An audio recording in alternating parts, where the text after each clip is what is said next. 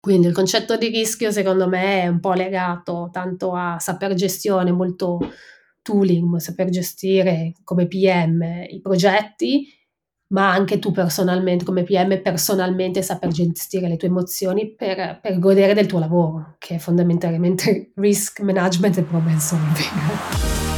Ciao, io sono Marco Imperato e questo è il podcast di. Product Heroes è il punto di riferimento in Italia per il product management. Finora abbiamo aiutato oltre 180.000 persone tramite master, formazione in azienda, guide, articoli e meetup. Lo facciamo anche attraverso questo podcast in cui intervisto product leader che spaccano e che potranno darti tantissimi consigli utili per migliorare il tuo modo di costruire, lanciare e muovere le metriche del tuo prodotto. L'ospite di questa puntata è una nostra vecchia conoscenza, Giulia Nidasio, che oggi è Head of Product in Wallapop, il corrispettivo spagnolo di Subito.it, dove gestisce 6 team di prodotto. Giulia ha passato gli ultimi 10 anni a trasformare idee ed esigenze di mercato in prodotti lavorando per imprese B2C e B2B. È stata Growth Product Manager in Adevinta Spagna, una delle aziende di marketplace più grandi al mondo, Senior Product Manager in Skyscanner, dove ha guidato il team nella creazione dell'app, lanciata in più di 30 lingue e che ha generato oltre 40 milioni di download, gestendo team in Europa e in Cina. È stata anche co-founder di Low Caller, una startup nel settore vacation rental in Spagna. Con Giulia affrontiamo un argomento molto delicato e dibattuto, di cui secondo noi si parla troppo troppo poco. Parliamo di fallimento. Chiaramente lo relazioniamo al ruolo del product manager, ma non solo. Parliamo di come sia un elemento fondamentale del nostro lavoro e in generale della nostra vita. Con Giulia parliamo anche di quanto sia importante comprendere la propria propensione al rischio come product builder. È una componente essenziale di questo mestiere alla lunga l'essere in grado di gestire e mitigare il rischio determina la differenza tra prodotti vincenti e prodotti che non sono mai stati lanciati o che falliscono miseramente. Non dimentichiamoci che il terreno in cui un product manager si muove è pieno di ambiguità ed essere capaci di navigarla e gestirla non è sempre facile. Quindi con Giulia parliamo anche di questo, di come muoversi e come trionfare nell'ambiguità. Sarà una puntata un po' diversa dalle altre perché si parla tantissimo di soft skill del percorso di Giulia di cosa ha imparato e delle cicatrici e degli insegnamenti che i fallimenti le hanno lasciato. Ti consiglio quindi di ascoltare questo podcast per intero. Se anche tu vuoi conoscere un po' meglio te stesso o te stessa, capire come relazionarti al rischio, al fallimento e quindi alle relative opportunità che ognuno di questi due aspetti presenta. Se ancora non l'hai fatto ti chiedo di lasciarci una review con 5 stelle su Spotify o sulla piattaforma su cui ci stai ascoltando. Questo ci aiuterà ad impattare ancora più persone e diffondere ancora di più la cultura di prodotto in Italia, che poi è la nostra missione. Adesso non mi resta che augurarti buon ascolto e ricordarti che dopo i tempi duri vengono sempre tempi eroici. Ciao Giulia, benvenuta. Ciao Michael. Super contento di averti qui dopo averti visto a Milano in carne e ossa per la prima volta dopo un sacco di tempo, cioè, dopo un sacco di tempo in realtà per la prima volta nella nostra vita, esatto. alla conference qualche settimana fa. E tu sei la seconda volta mi pare che sei nel podcast di Product Heroes e poi sei nostra docente, mentor, speaker, consigliera, di tutto. E quindi sei una vecchia conoscenza per noi. Però ci racconti un po' cosa stai facendo oggi. Sei da Wallapop a Barcellona, se non sbaglio come Dog Product, però di fatto cosa fai, come sei organizzata? Certo, eh, grazie per invitarmi anche in questo canale podcast. Eh, no, un piacere, un piacere raccontare un po' quello che faccio adesso perché il mio lavoro evolve sempre, come tutti i lavori evoluzionano e evolvono con il tempo. Eh, sono da quasi un paio d'anni eh, Head of Product in Wallapop, che è una piattaforma di seconda mano in Italia è il corrispettivo fondamentalmente di subito.it. E, ehm, gestisco eh, sei team di prodotto eh, in due tribe eh, diversi con un po' di caratteristiche diverse, diciamo. Eh, lavoro soprattutto sulla parte della transazione, quindi la parte di e-commerce della piattaforma, eh, con una tribe che si chiama Transactional, eh, dove ci occupiamo della user experience di conversione, quindi dall'item detail page al checkout, alla logistic experience, un bel pezzo di user journey. Um, e in questa Tribe Transaction abbiamo un forte componente con la parte di business, quindi lavoriamo molto con la parte di business operations, logistic operation, quindi anche il mio lavoro non è solamente um, dare direzioni ai team di prodotto, ma anche cercare sinergie con i team di operazioni di logistica, pricing, eccetera, eccetera. Molto interessante. E poi nell'Alta Tribe eh, lavoro più sulla prevenzione dei rischi, fraud. Mm. Quindi okay. un'altra tribe che si chiama Caring Protecting. Qui abbiamo un paio di team eh, che eh, si occupano di eh, fraud prevention, eh, tanto con tooling esterni che tooling interni, molto affascinante come ambito perché anche lì c'è una componentistica di prodotto molto eh, AI driven, quindi interazioni, integrazioni con algoritmi di moderazione, scam conversation, prevenzione molto affascinante come, come dominio.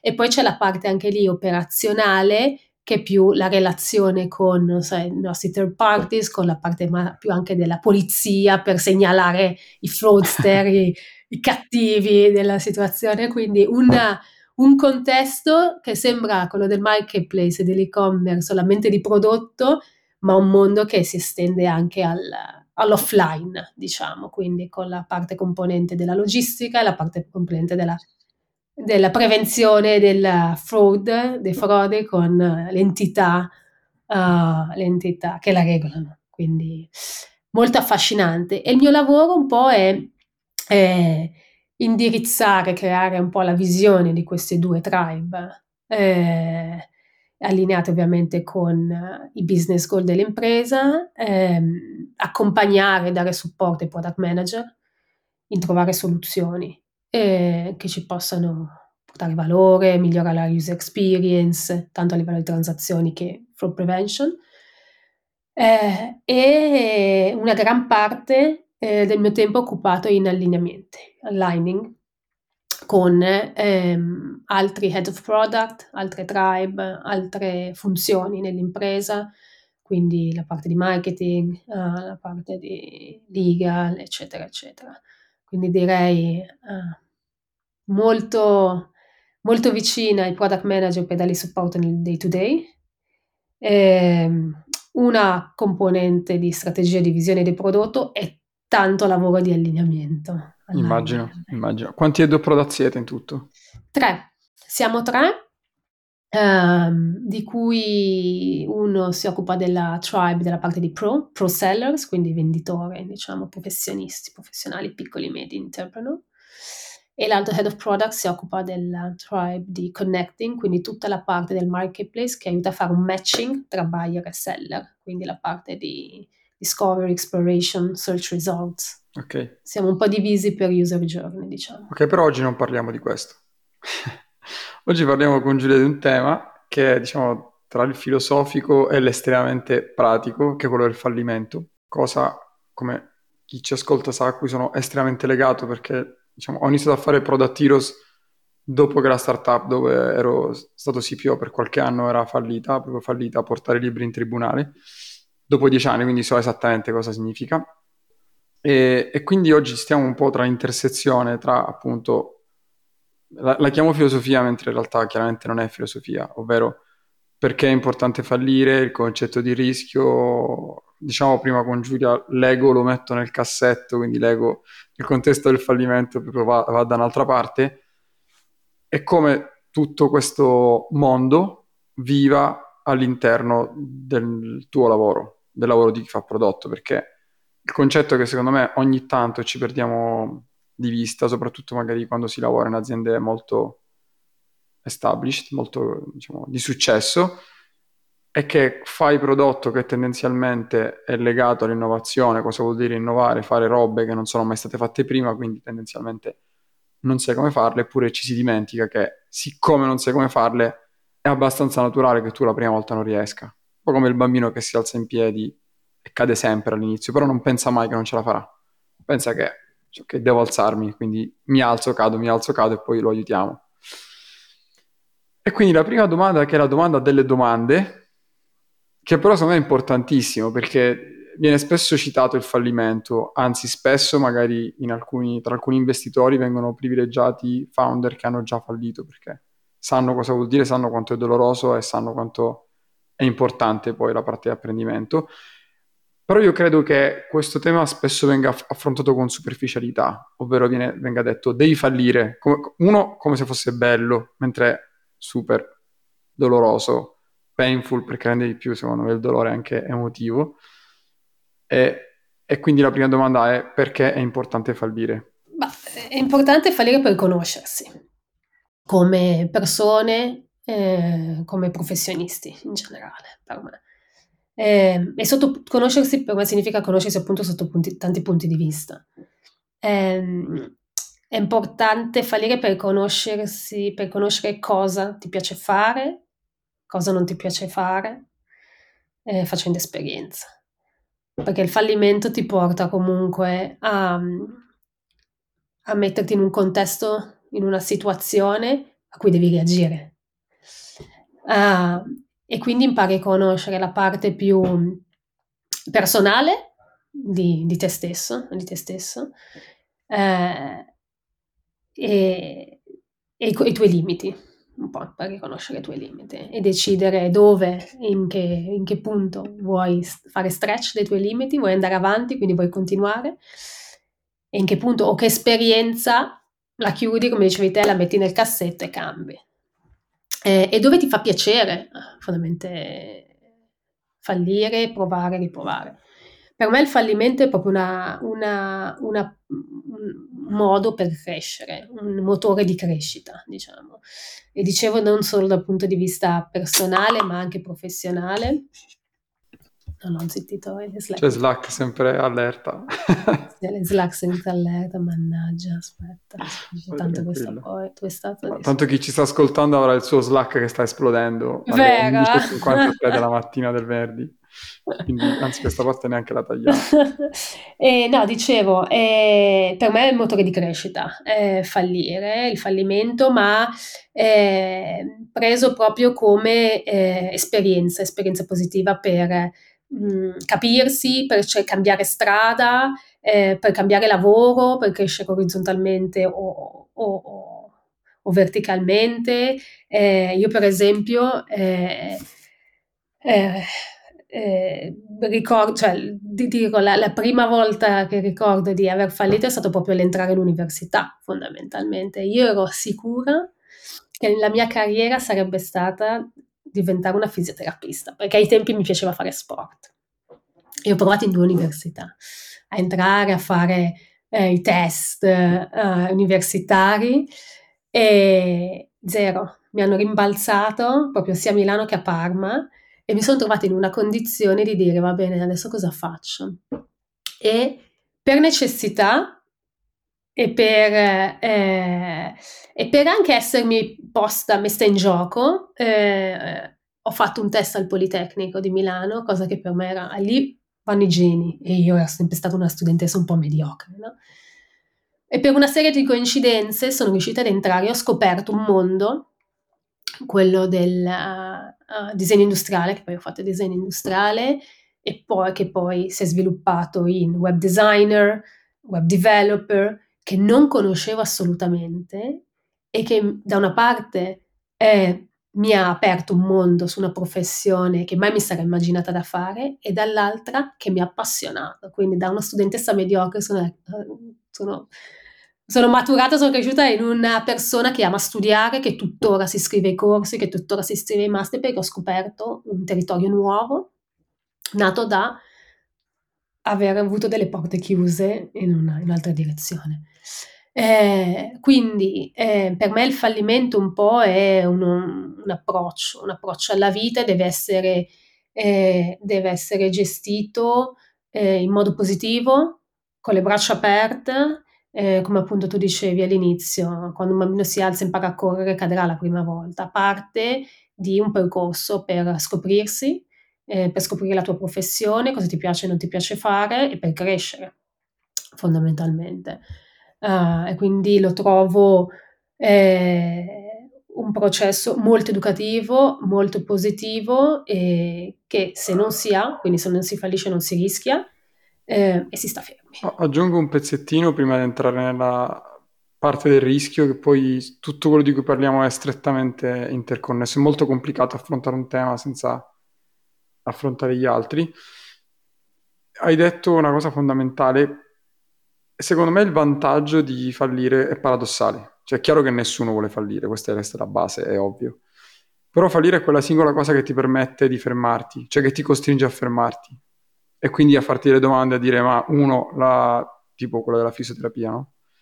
Uno, ma perché sto prendendo questa decisione? Cioè, magari non era esattamente quello, quello che volevo fare, era un...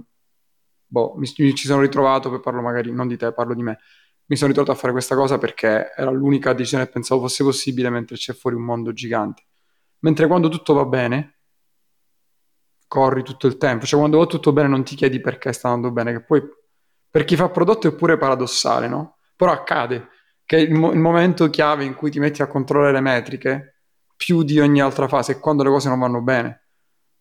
Cioè, magari le cose vanno bene, non ti metti lì a spulciare le metriche nei dettagli, soprattutto parlo di startup, inizi, no? no? Quando sei un'azienda matura come Wallapop che lo fa a prescindere. Però il momento in cui proprio ti metti lì a violentare i numeri per farti dire qualcosa è quando le cose non vanno bene. E poi da lì di solito c'è un, un salto incrementale mostruoso. Sono assolutamente d'accordo con te e, ed è un momento un po' di inflessione in cui inizia a fare un po' un challenge dello status quo eh, dal punto di vista di a livello proprio di, di prodotto, eh, non solamente eh, mettere in discussione cosa si sta facendo, ma anche come lo stai facendo.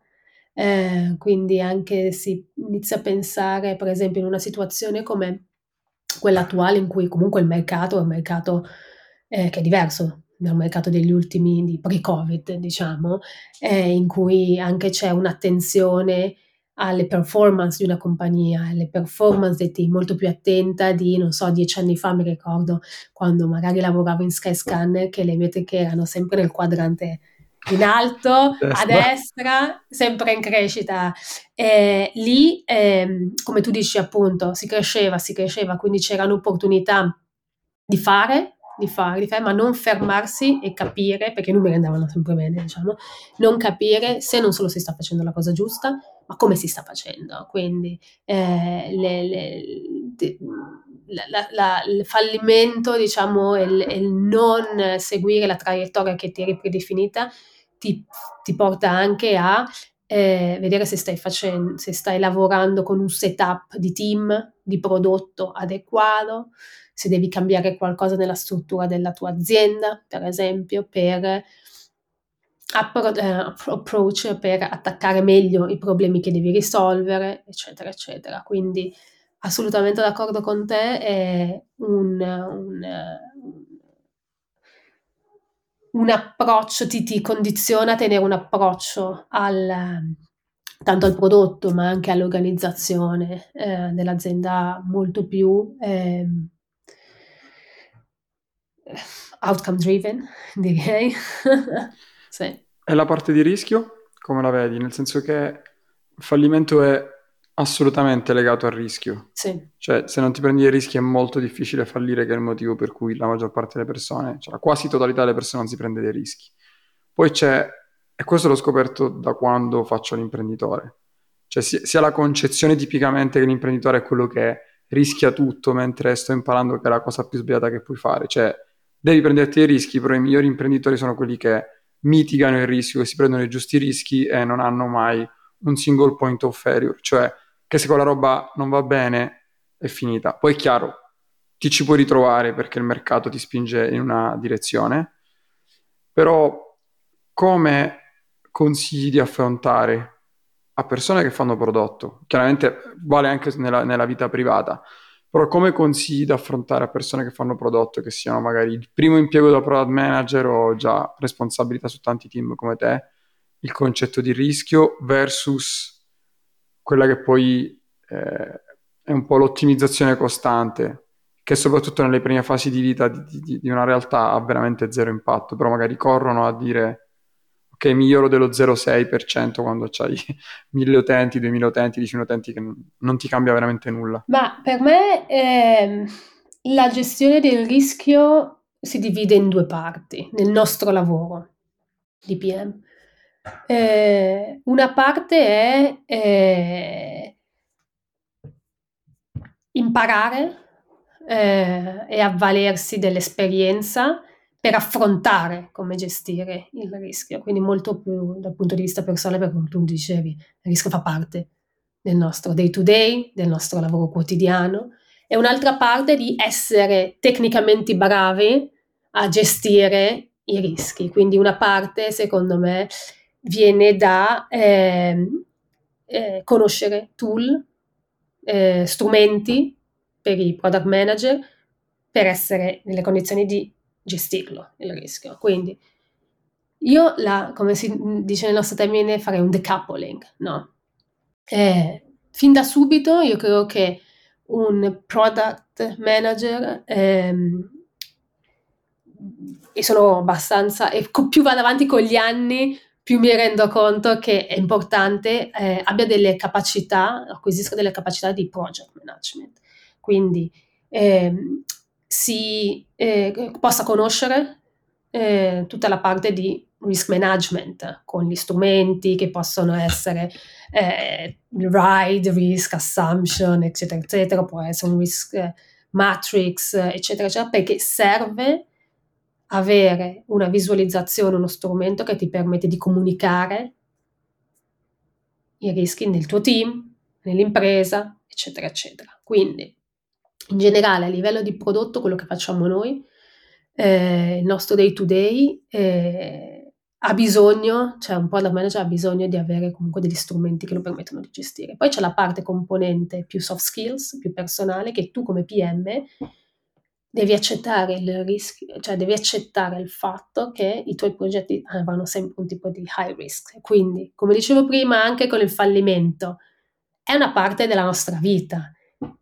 Un, eh, quindi essere capaci di affrontare il tema del rischio in un progetto piccolo, in un progetto grande, in un cambio di team, devi farlo con buon cuore, devi farlo in maniera positiva, perché sai che comunque strumento no strumento, risk matrix, andrai per quella direzione e come PM se interiorizzi, stai male nella gestione, nella, la tua vita sarà da PM corta. Quindi una cosa che raccomando anche sempre ai, ai miei ragazzi e alle mie ragazze è lavorare sulle soft skills Ragazzi, lavorate tantissimo sulle soft skills che ha un PM perché? Perché quando siete esposti ai rischi day to day, perché ogni decisione comporta un rischio, per quante matrici di risk assessment avete, per quale, se, state, se, se, se soffrite, se vi trovate in una situazione di sofferenza durante il processo di product development, non andrete a, eh, a, a, di sfruttare, si dice in spagnolo, non mi, mi viene italiano. Approfittare. A, sì, a, sfruttare. A, a godere del, del, vostro ruolo, della vostra esperienza. Quindi il concetto di rischio secondo me è un po' legato tanto a saper gestione, molto tooling, saper gestire come PM i progetti, ma anche tu personalmente come PM personalmente saper gestire le tue emozioni per mm, per, per, godere del tuo lavoro, che è fondamentalmente risk management e problem solving. Di base, di base. Sì. E questa è una parte che a volte secondo me si enfatizza un po' poco eh, uh, nel, nel, nel, nel, nostro lavoro, cioè siamo esposti proprio alla parte del, del rischio e il fallimento senza strumenti che ci aiutano a gestire più la parte emozionale. Abbiamo tanti supporti, no? Uh, nella parte di di, di gestione strumentale, ma pochi dal punto di vista emozionale. Sono super d'accordo, soprattutto, cioè, noi abbiamo, diciamo, siamo degli osservatori privilegiati ormai, perché vediamo la differenza gigante che esiste tra un'aula, in cui tu tra l'altro hai insegnato, insegni, in cui ti dicono tutto e tu vuoi saperne sempre di più, ed esci che, ok, ne so molto più di prima, sono pronto, e poi vai in azienda e vuoi morire, cioè vai in azienda e hai, eh, rido perché davvero, cioè è così, sembra che si crei tipo un gruppo di supporto, tu pensi, cioè tecnicamente tu sai quello che andrebbe fatto, poi magari hai poca esperienza, poi ti ritrovi first, first PM in una startup o PM eh, sotto un head off, un lead, un team, che però per il tipo di ruolo che hai, se, una, se sei un'azienda con una cultura diciamo di prodotto, product mindset, product driven, tenderanno a darti responsabilità su delle decisioni che hai preso. Tra l'altro in una cultura, in una cultura che sicuramente quella italiana, quella spagnola la conosco meno, in cui di base le persone non sono troppo abituate a prendersi la responsabilità del risultato, sono molto abituate a prendersi la responsabilità del cartellino. Cioè lavoro otto ore, ho fatto le mie cose, ho fatto il documento, l'ho presentato. E quando inizi a fare lavoro da, da product manager, che è quello di cui parlavi tu prima, sei, cioè sei in un mondo totalmente ambiguo, in cui non hai nessuna boccia ferma, si muove tutto. E tu quindi devi iniziare a, a capire come destreggiarti tra quello che hai letto, studiato, che ti ha detto Giulia, alla roba che ti si presenta che i primi anni è sempre diversa, poi capisci che meno male è quasi sempre tutto uguale, ci sono dei pattern riconoscibili. Quindi che consiglio daresti a chi proprio inizia e si sta immergendo in questo grande bagno di ambiguità che ci sarà per sempre, tra l'altro, cioè non finisce. Cioè la buona brutta notizia, buona perché personalmente ci dà una carica incredibile il fatto di avere impatto in un mondo molto ambiguo e non sapere mai domani cosa dovrei fare. Allo stesso tempo, magari ogni tanto ti dici, cavolo, ma oggi non posso fare data entry. Quindi che consiglio daresti? Proprio sulla parte di soft skill psicologica. Come prepararsi? Eh, ma guarda, io una cosa che ho imparato con l'esperienza, poco a poco, poco a poco, poco a poco, è Primo, rafforzare, anche se parliamo di soft rafforzare le, le, le hard skills. Eh, quindi, eh, come PM, eh, conoscere bene gli strumenti con cui puoi lavorare, perché già quello eh, ti dà una confidence, una, una, un confidence level ehm, che se non ti funziona un approccio, se non ti funziona una metrica, se hai uno strumento su cui puoi lavorare per spiegare perché non funziona, per pivot, per fare pivoting, eccetera, eccetera.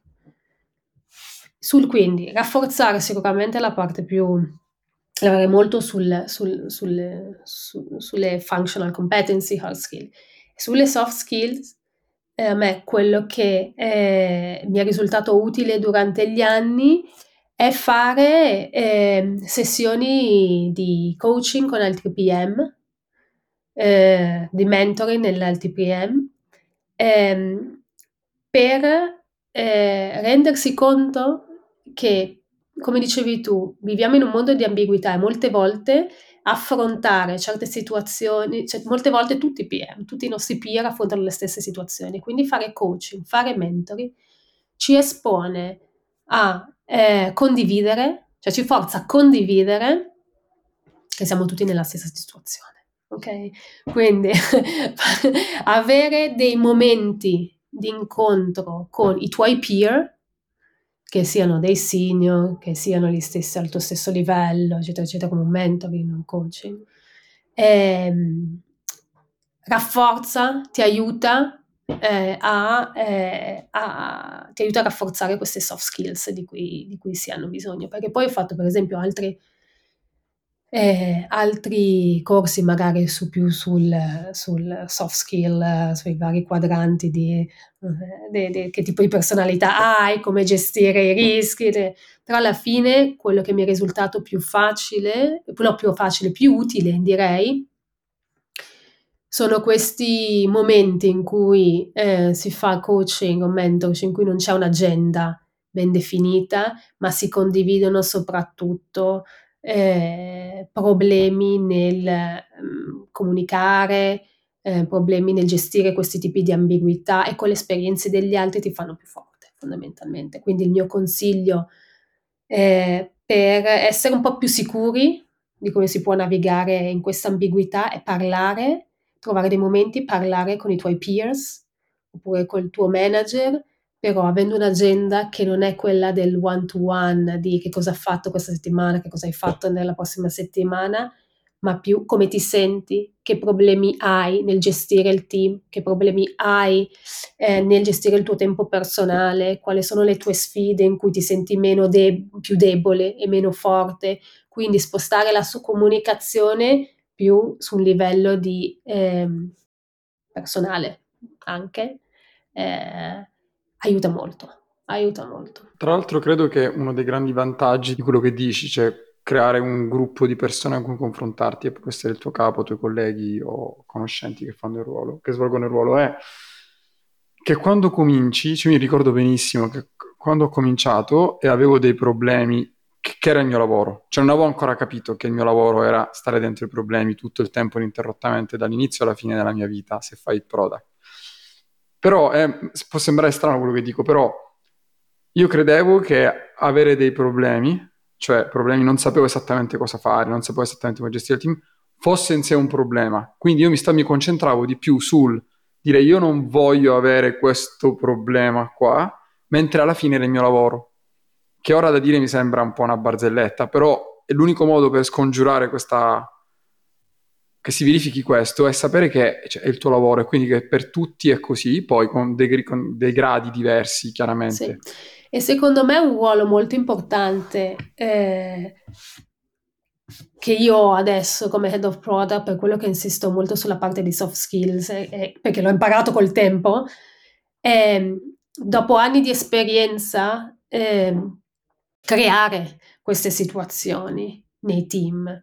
Perché io mi ricordo quando ero una junior, quando ero mid, quando ero assegno, eh, se, quando non avevo un punto di riferimento, un leader, diciamo, che creava queste situazioni, eh, di confrontarsi apertamente eh, sulle, sui, su come si gestiscono i team, su come si gestiscono queste situazioni di ambiguità, eccetera, eccetera, mi creava una frustrazione enorme, enorme, proprio una frustrazione totale perché appunto, come dici tu, non, non riesci a decostruire, diciamo, a separare quello che è il tuo ruolo, quello che si aspetta da te e eh, una situazione in cui il PM è costante, che è il problem solving, il risk assessment, la gestione di queste situazioni non chiare perché comunque tu quando come PM il tuo obiettivo è tradurre delle idee dei customer needs in un prodotto. In tutto questo processo cioè, ci sono tanti punti di decision making point, di decisione, di ambiguità, di rottura, di fallimento, di back and forth, che tutta questa gestione della complessità, come dicevo prima, deve essere rafforzata da strumenti che ti permettono di gestire un progetto, un brainstorming di ideas, però c'è la parte emozionale che nessuno te la insegna. E quindi la possibilità di aprire eh, a, a, conversazioni anche di, di, di più, più, dal punto di vista di people management, di come gestire queste complessità, meno, eh, meno project driven, ma più, eh, più, eh, più caratteriali, diciamo è, qualcosa che secondo me come, come, con l'esperienza risulta sempre più necessario eh, creare appunto questi spazi.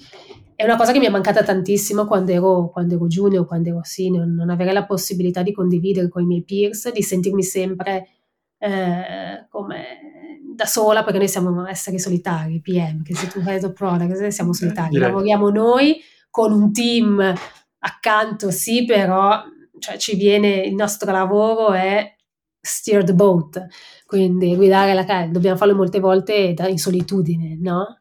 Quando ci, ci, ci, ci, si dice sempre che siamo direttori d'orchestra, il direttore d'orchestra è solo alla fine della fiera. E, e, quindi mi sono sentita in situazioni anche in passato di difficoltà, di non sapere eh, se lo stavo facendo bene, se non lo stavo facendo bene, ma appunto non dal punto di OKR, di outcome, ma di gestione proprio di queste situazioni.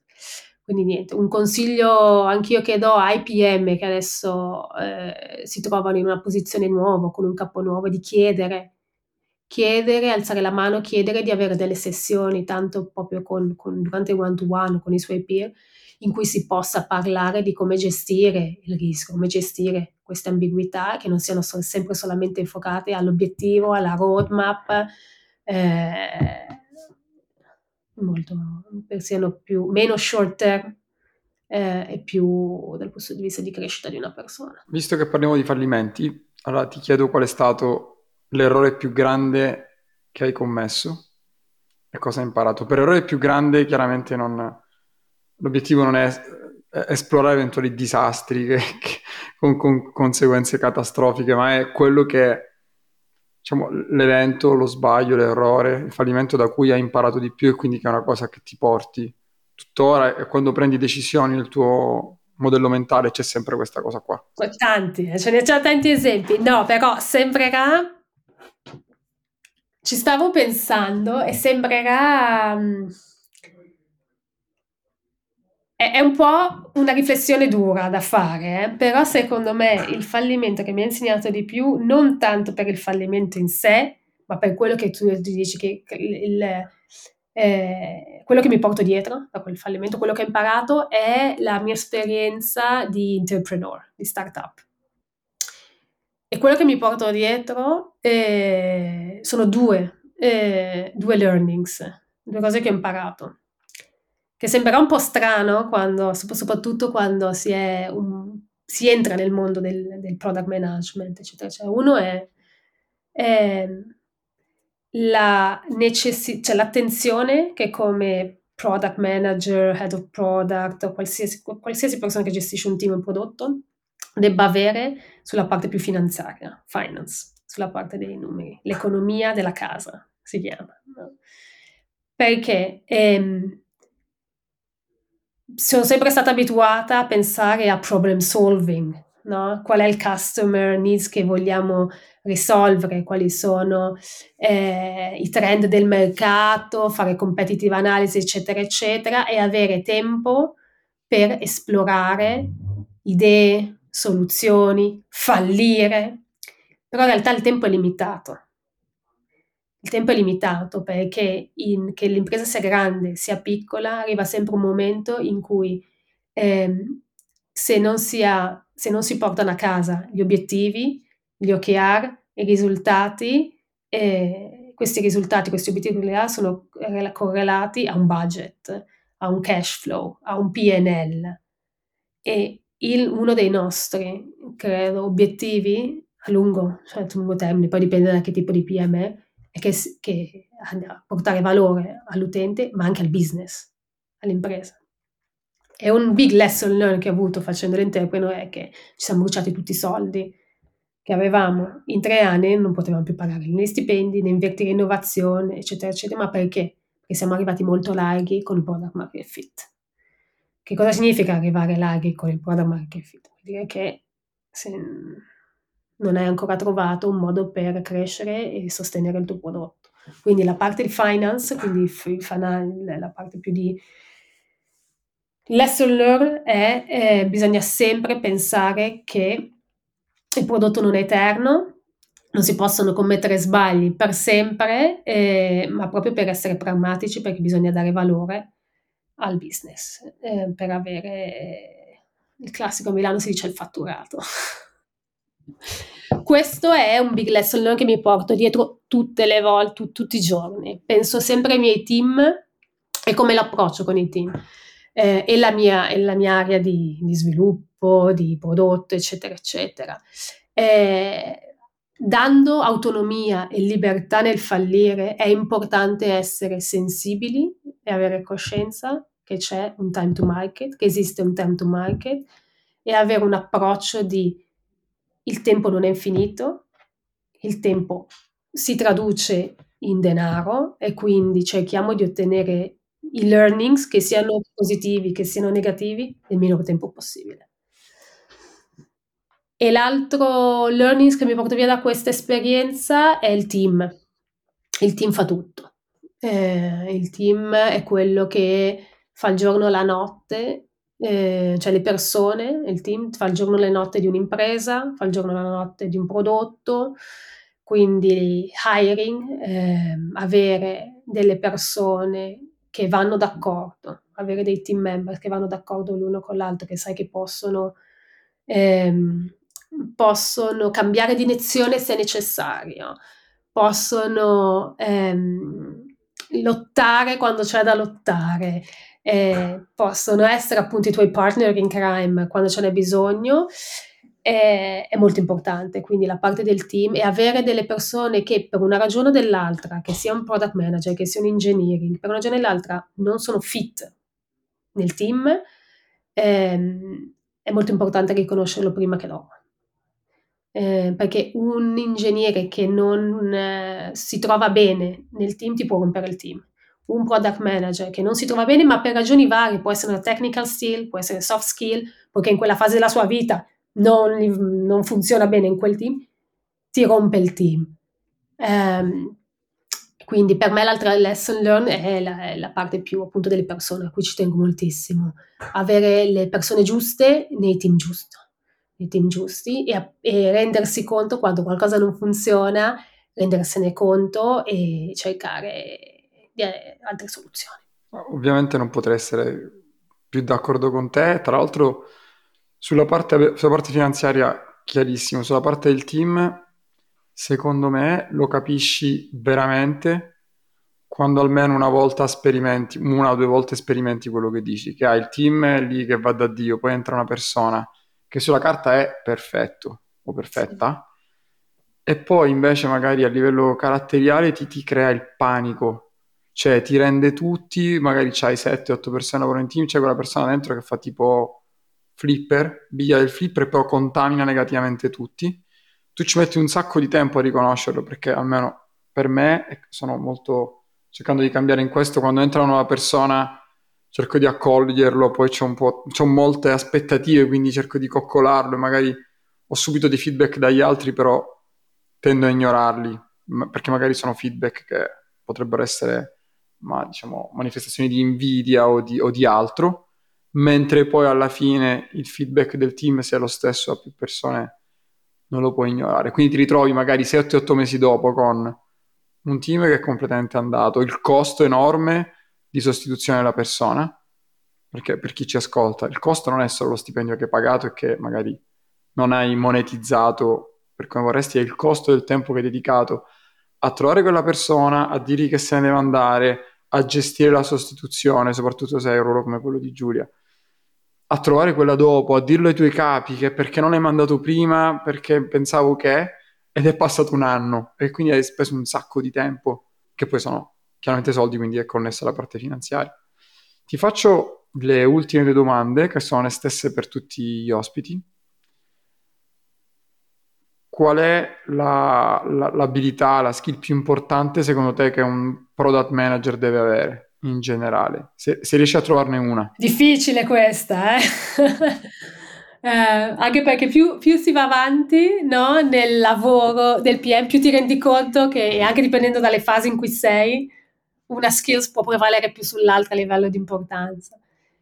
E, per me, prima di andare alla più importante, per me fondamentali skills eh, che magari non, non sono tanto visive come, non so, il pensiero critico, il problem solving, appunto avere questa flessibilità di poter eh, gestire team di diverso, eh, di diversa natura, diversa maturità.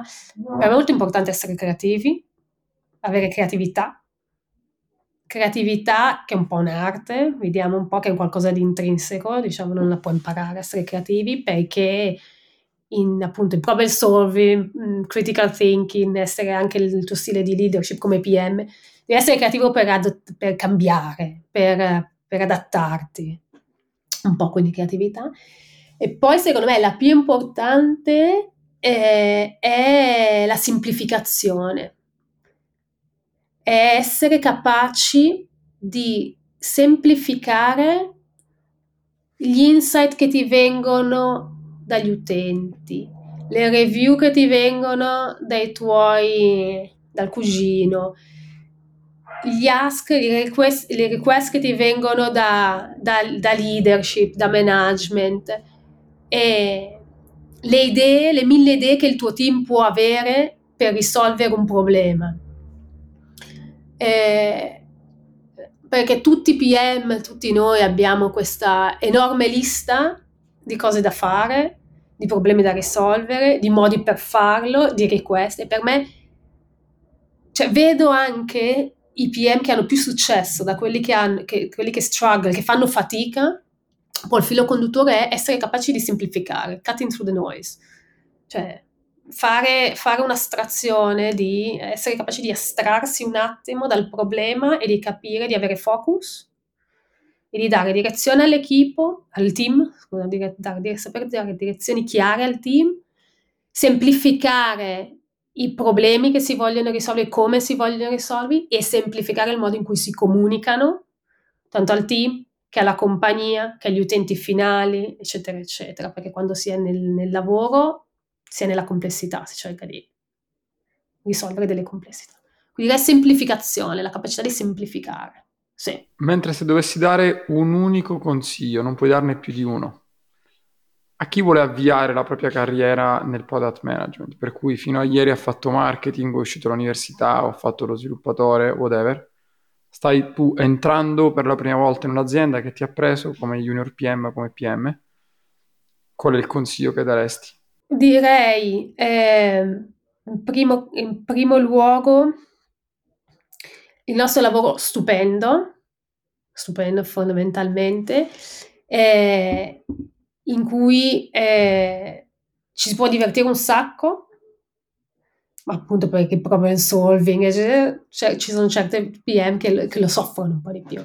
Quindi il consiglio che darei è eh, impara tantissimo, eh, soprattutto i primi tempi, eh, da il tuo team, che sia eh, gli ingegneri, che siano i design, che sia marketing, che si impara a capire quali sono qual è il concetto del tuo team o il tuo team esteso di success. Di che cosa hanno bisogno loro per sentirsi soddisfatti, per sentirsi bene, eccetera, eccetera, perché tanto di quel lavoro che faremo noi sarà coordinazione, allineamento e priorizzazione. Priorizzazione per fare un prodotto e quindi dovrai met- andare molto bene, quindi essere molto, eh, molto allineato eh, con il tuo team il tuo team es- esteso. Quindi un consiglio che darei è, prima cosa, divertiti un sacco, ovviamente, e ehm, cerca di capire eh, le aspettative che hanno i tuoi, i tuoi colleghi, tanto interni al, al, tuo team che esterni al tuo team, eh, perché così riuscirai eh, a, a, iniziare la tua, la tua carriera in questa in impresa, con il punto giusto, facendosi tanti amici che dovranno aiutarti durante il tuo percorso. Grazie mille Giulia, sei stata fantastica e speriamo di vederti di nuovo in Italia presto per eh, un meetup, ci, ci contiamo. Dai, volentieri. A presto, ciao. Ciao.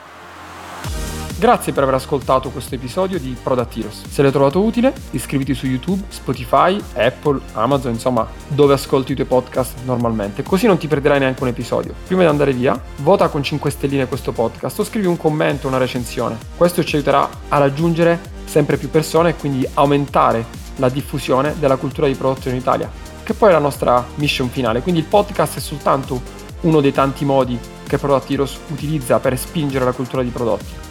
Trovi maggiori informazioni e tutte le attività che svolgiamo su productheroes.it. Ciao e alla prossima!